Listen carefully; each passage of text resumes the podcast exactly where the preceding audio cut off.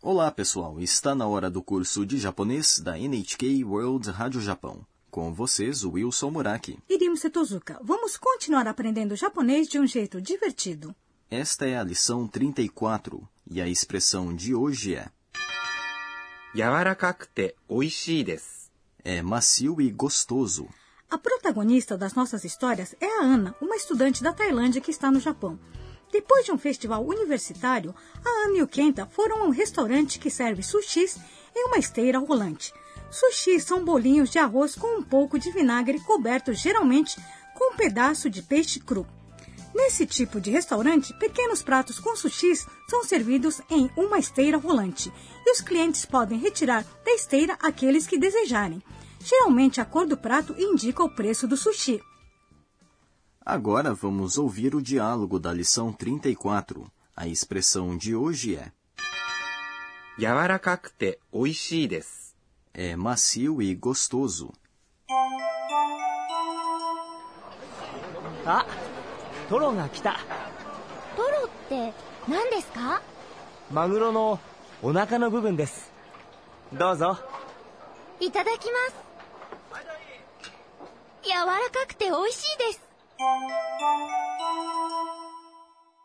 Agora vamos estudar o diálogo. O sushi favorito do Kenta está chegando.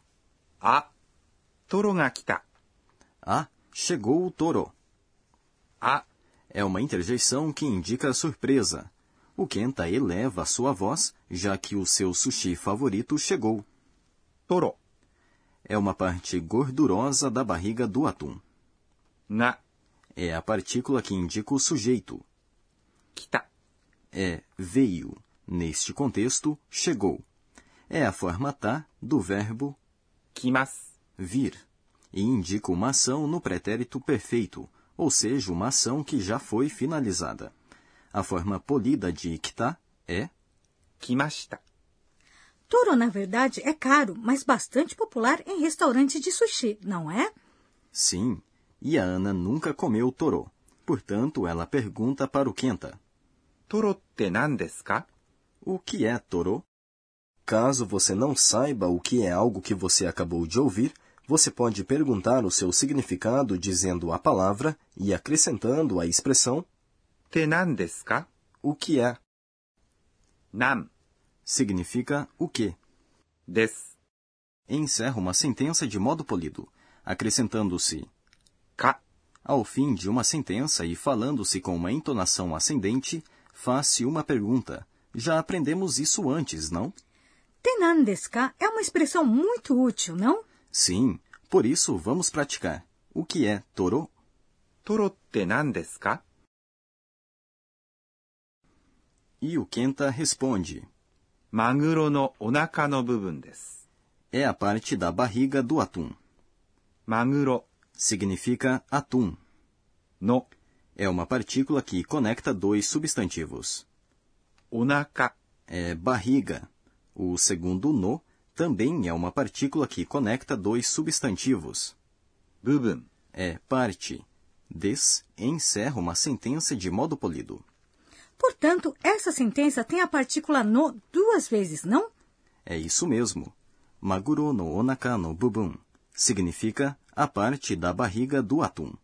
Usando-se a partícula no, pode-se conectar dois ou mais substantivos, um depois do outro, usando um substantivo antes para modificar outro que vem depois.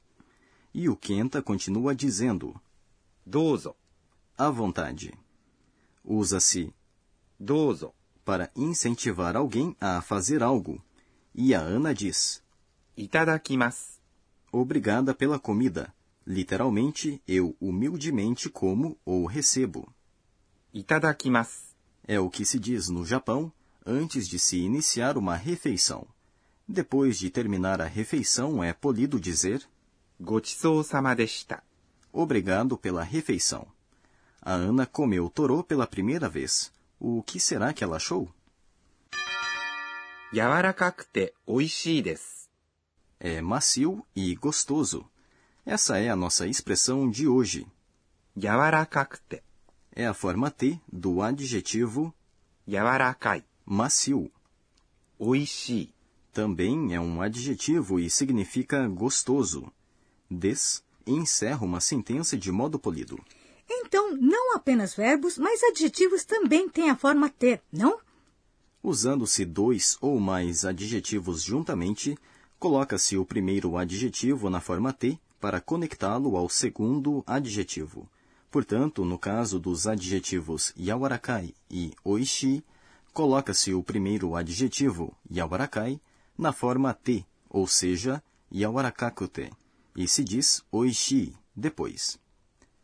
Agora vamos para o quadro Professora Pode Explicar, em que a professora Akane Tokunaga nos fala de um tema específico de cada lição. Hoje aprendemos yawarakakute, a forma T de um adjetivo. Gostaria de aprender mais sobre isso. Vamos pedir que a professora nos explique. 私が教えましょう E a professora diz: para descrever algo usando-se dois ou mais adjetivos, coloca-se o primeiro adjetivo na forma T. Agora vou explicar como os adjetivos são colocados na forma T. Já aprendemos que existem dois tipos de adjetivos em japonês: os do tipo i e os do tipo na. Adjetivos do tipo i são aqueles que terminam com a sílaba i, como barato.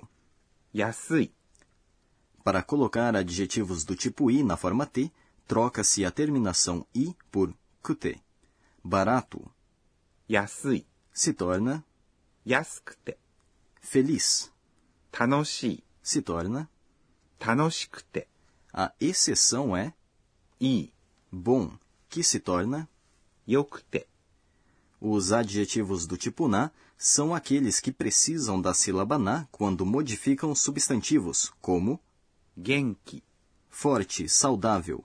Portanto, uma pessoa saudável, em que pessoa se diz 人、 é. 元気な人、 Agora, para colocar adjetivos do tipo na na forma t, acrescenta-se de ao final. Saudável 元気、 se torna.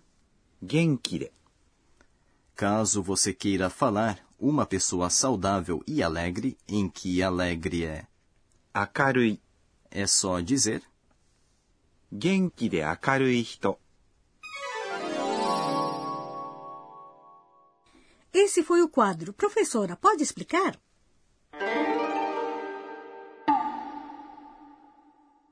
Agora vamos para o quadro Onomatopeia do Dia, em que aprendemos palavras e expressões japonesas que representam sons, ruídos e comportamentos.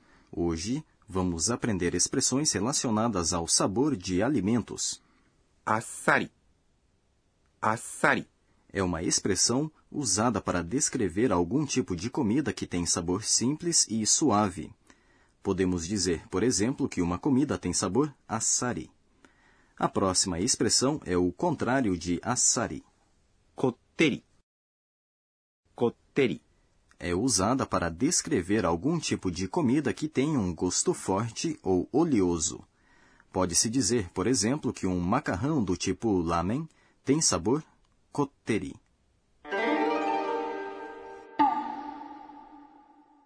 Esse foi o quadro Onomatopeia do Dia.